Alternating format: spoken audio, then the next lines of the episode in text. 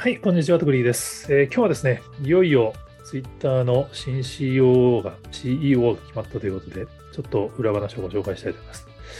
まあ、とにかくね、ちょっと個人的にはもう本当あの、イーロン・マスクさんの一人体制だとちょっとツイッター怖えなと思って、まあ、ブルースカイとかにちょっとリスクヘッジしてる側の人間なんで、本当、新 CEO 決定おめでとうございます。もう、まあ、ただ、ちょっとあの、まあ、新 CEO 就任、マスク氏と交代っていうといかにもこう社長が変わるみたいな印象を受ける方が多いので、まあ、そうじゃないですよっていう記事を Yahoo に書きましたのでご紹介したいと思います。ちょっとこの記事を書いた時にはまだあの、その新 CEO のヤッカリーノさんがツイートしてなかったんで、ワンチャン今までのツイッターのパターンで、いや、私はやりませんっていうパターンあるんじゃないかなと思ったんですけど、無事に記事を書いた、公開した数時間後に、ヤッカリーノさんがサンキューイーロンマスクってツイートをしているので、もう確定ですね。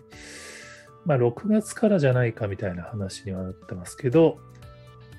まあ、ちょっと今回もね、やっぱり本当あの、ツイッターならではというか、マスクならではのこの、決まるまでのストーリーがありますね。ちょっとご紹介したいと思います。ヤッカリーノさんが決まった時に、結構僕のマーケティング界隈の知り合いの人たちが、この人ってマスクと対談してた人だみたいな投稿されてたんですよね。このヤッカリーノさんは4月18日に米国で開催されたポッシブルっていう、ま、マーケティング系の業界イベントに出てます。マスクの対談相手だったんですよね。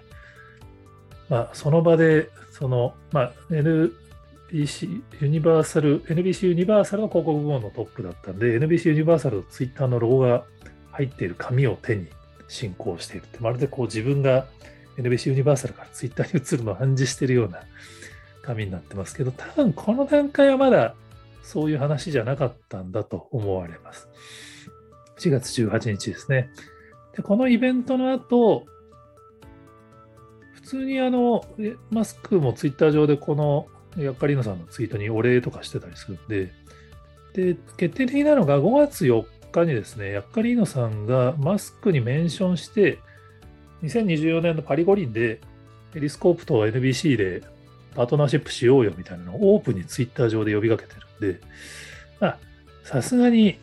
スカウトされてるのにこのツイートはしないと思うこの段階では多分まだ、ひょっとしたら冗談でオファーしてるかもしれないですけど、本気じゃなかったレベルだと思いますね。それが急展開したのは多分この1週間ぐらいじゃないかなっていう。ヤッカリンさんツイートめちゃめちゃする人なんですけど、メディア業界の人には珍しく。5月8日からぴったりツイートが止まってるんですよね。その10日にリツイート1個してるくらいみたいな感じだったので、で、5月11日にイーロン・マスクさんが、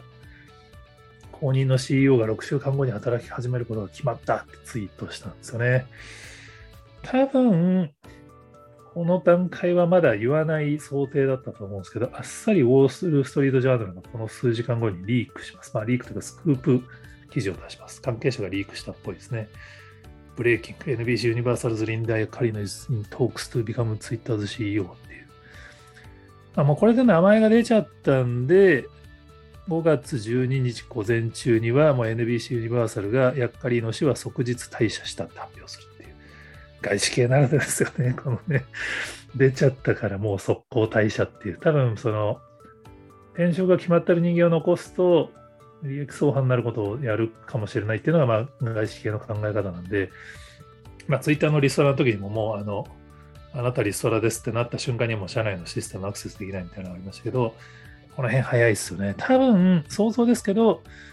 ヤッカリーノさん的には6週間ぐらい時間くださいと、それで移りますってマスクに約束したんだと思うんですけど、まあ、マスクが言っちゃったことによってまあ、ウォール・ストリート・ジャーナルも取材して、関係者が作っちゃったんで、まあ、表に出ちゃって、思ったより早く退職することになっちゃったんじゃないかなと想像してます。ちょっとわかんないですけど。で、そういう意味で言うと、これは多分、マスクさんから熱烈オファーをして、ヤッカリンさんを呼んだっていうことだと思うんで、まあ、いいことだと思いますね。なんかその、公募で仕方なくマスクが選んだとかじゃなくて、まあ、対談で喋って話が盛り上がって、この人ならお互いやっていけると思ったから、相思相愛で決まったってことなんだろうなと思われます。これは、あの、ポッシブルのですね、あの、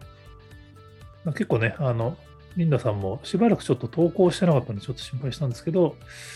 結構前向きなツイートをされてるんで、まあいいんじゃないかなと思うんですけど、ぜひ皆さんにも見ていただきたいのが、ポッシブルのですね、マスクとヤッカリーノさんの対談が、実はフルで NBC ユニバーサルのサイトに上がってるんですよね。丸々聞けます、話を。なので、あのどれぐらいの2人関係がトーンで喋ってるかっていうのはもう丸々見れるんですよ。で、すごいです。あの全然あのマスクに対して物おじせずに対峙するタイプの女性トップなんだとして、すごい印象的なのは、あの彼女が司会に呼び込まれるところで結構ね、会場から歓声が上がってるんですよね。マスクさんの方じゃなくて、ヤッカリーノさんの方で歓声が上がるんですよ。だからやっぱり広告業界で多分結構人望が厚い方なんじゃないかなと思われます。まあ想像ですけどね、結構あの、僕の周辺の広告業界の人にの話を聞くと、このヤッカリーノさんっていうのは NBC ユニバーサルで、まあ、テレビメディアの可能性を、まあ、効果測定の仕方とかを含めて新しいやり方を提案して、まあ、テレビメディアの価値っていうのをこう業界に再確認させた人らしくて、相当やり手だと思いますね。で、結構このマスクさんとの対談の中でも、まあ、うまいんですよ。まあ、うまいって僕が上から目線で言うのもあれなんですけど、まあ、やっぱマスクさんっていろんなことやってしまってるんで、ついついそのメディアの人たちって、そのやってしまってるところのこう荒探しから入っちゃって、マスクがこう、ろくに答えてくれなくて対談にならないみたいなことが多いんですけど、やっぱり皆さん、そのマスクがやっていることをもとに、あなたはこういうことがやりたいんですよねっていう、会場の人たちは誤解してるかもしれないけど、こういうことですよねみたいな感じで、うまい感じでマスクさんを立てながら、会場に呼びかけてるんですよね。だからマスクさんは多分マーケティング業界では結構敵が多かったと思うんですけど、この会場ではすごい温かく迎えられていて、会場の人たちも多分ね、マスクさんのへの好意度上がってると思うんですよね。最後にもみんなでこうやってマスクはリスクを取ってやってるんだから盛り立てていかなくちゃいけないんだぐらいの感じで呼びかけてるシーンもあってですね、あ、これはマスクさん気に入るわなっていうパターンですね。ただ、まあ、冒頭に言ったんですけど、じゃあ単純にマスクさんがヤカリンさんに全部任せるかっていうと、そういうことじゃないと思いますっていうのは、ちょっと今回記事にダラダラと書いた話です。まあ、3つパターンを書いてます。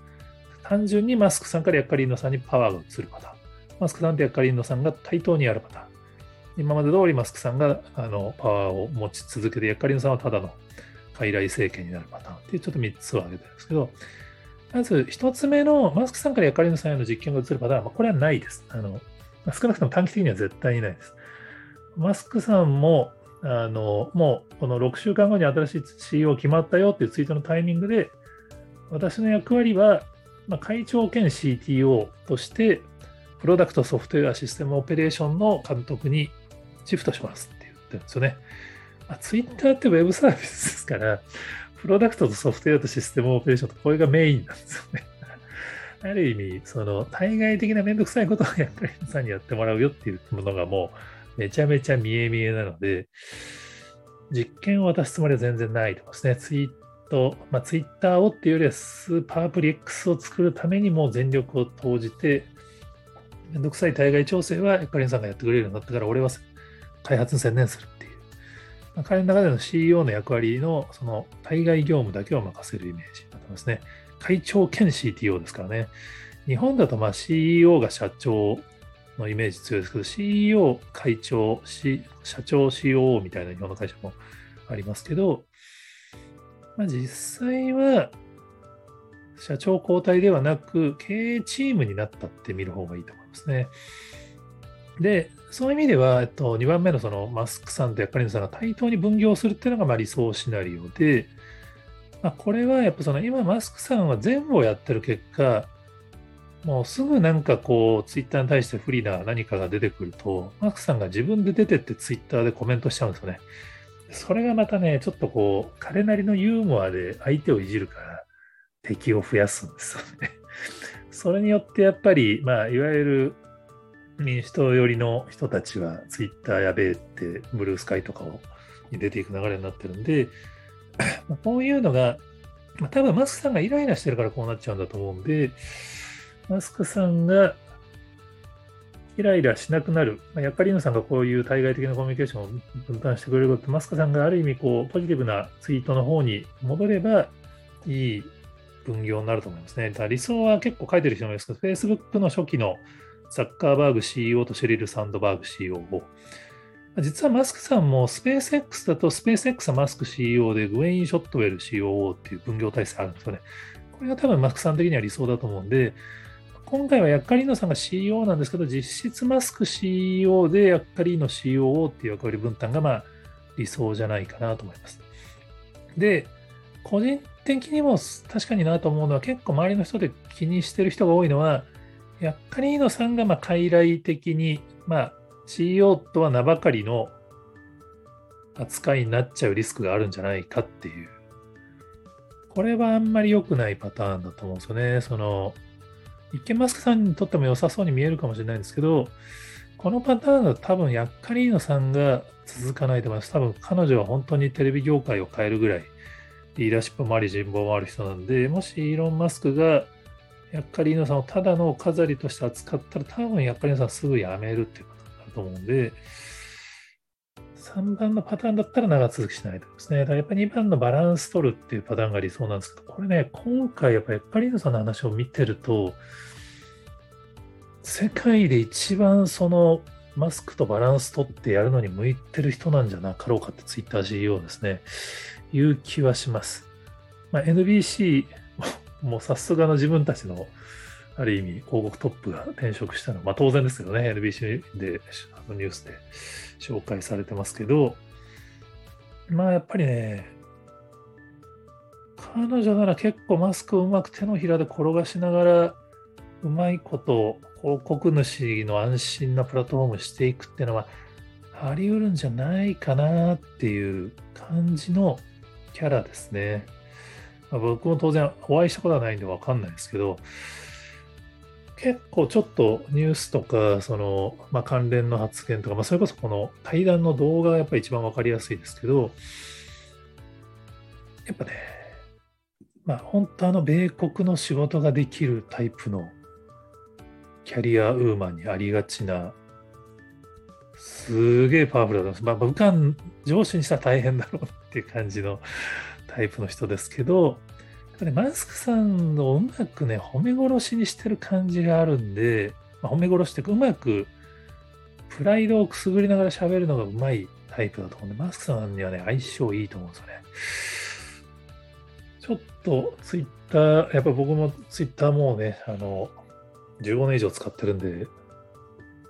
っと今回のスーパーアプリ X 化でちょっとツイッターがツイッターじゃなくなっちゃうのを心配してましたけど、ひとまず経営体制のごたごたは、このシフトがうまくいけばうまくいくんじゃないかなっていう、あとはやっぱり皆さんが楽しくやれるかっていうところですね。その、マスクさんによると、もう、やっかりぬさんが準備ができ次第、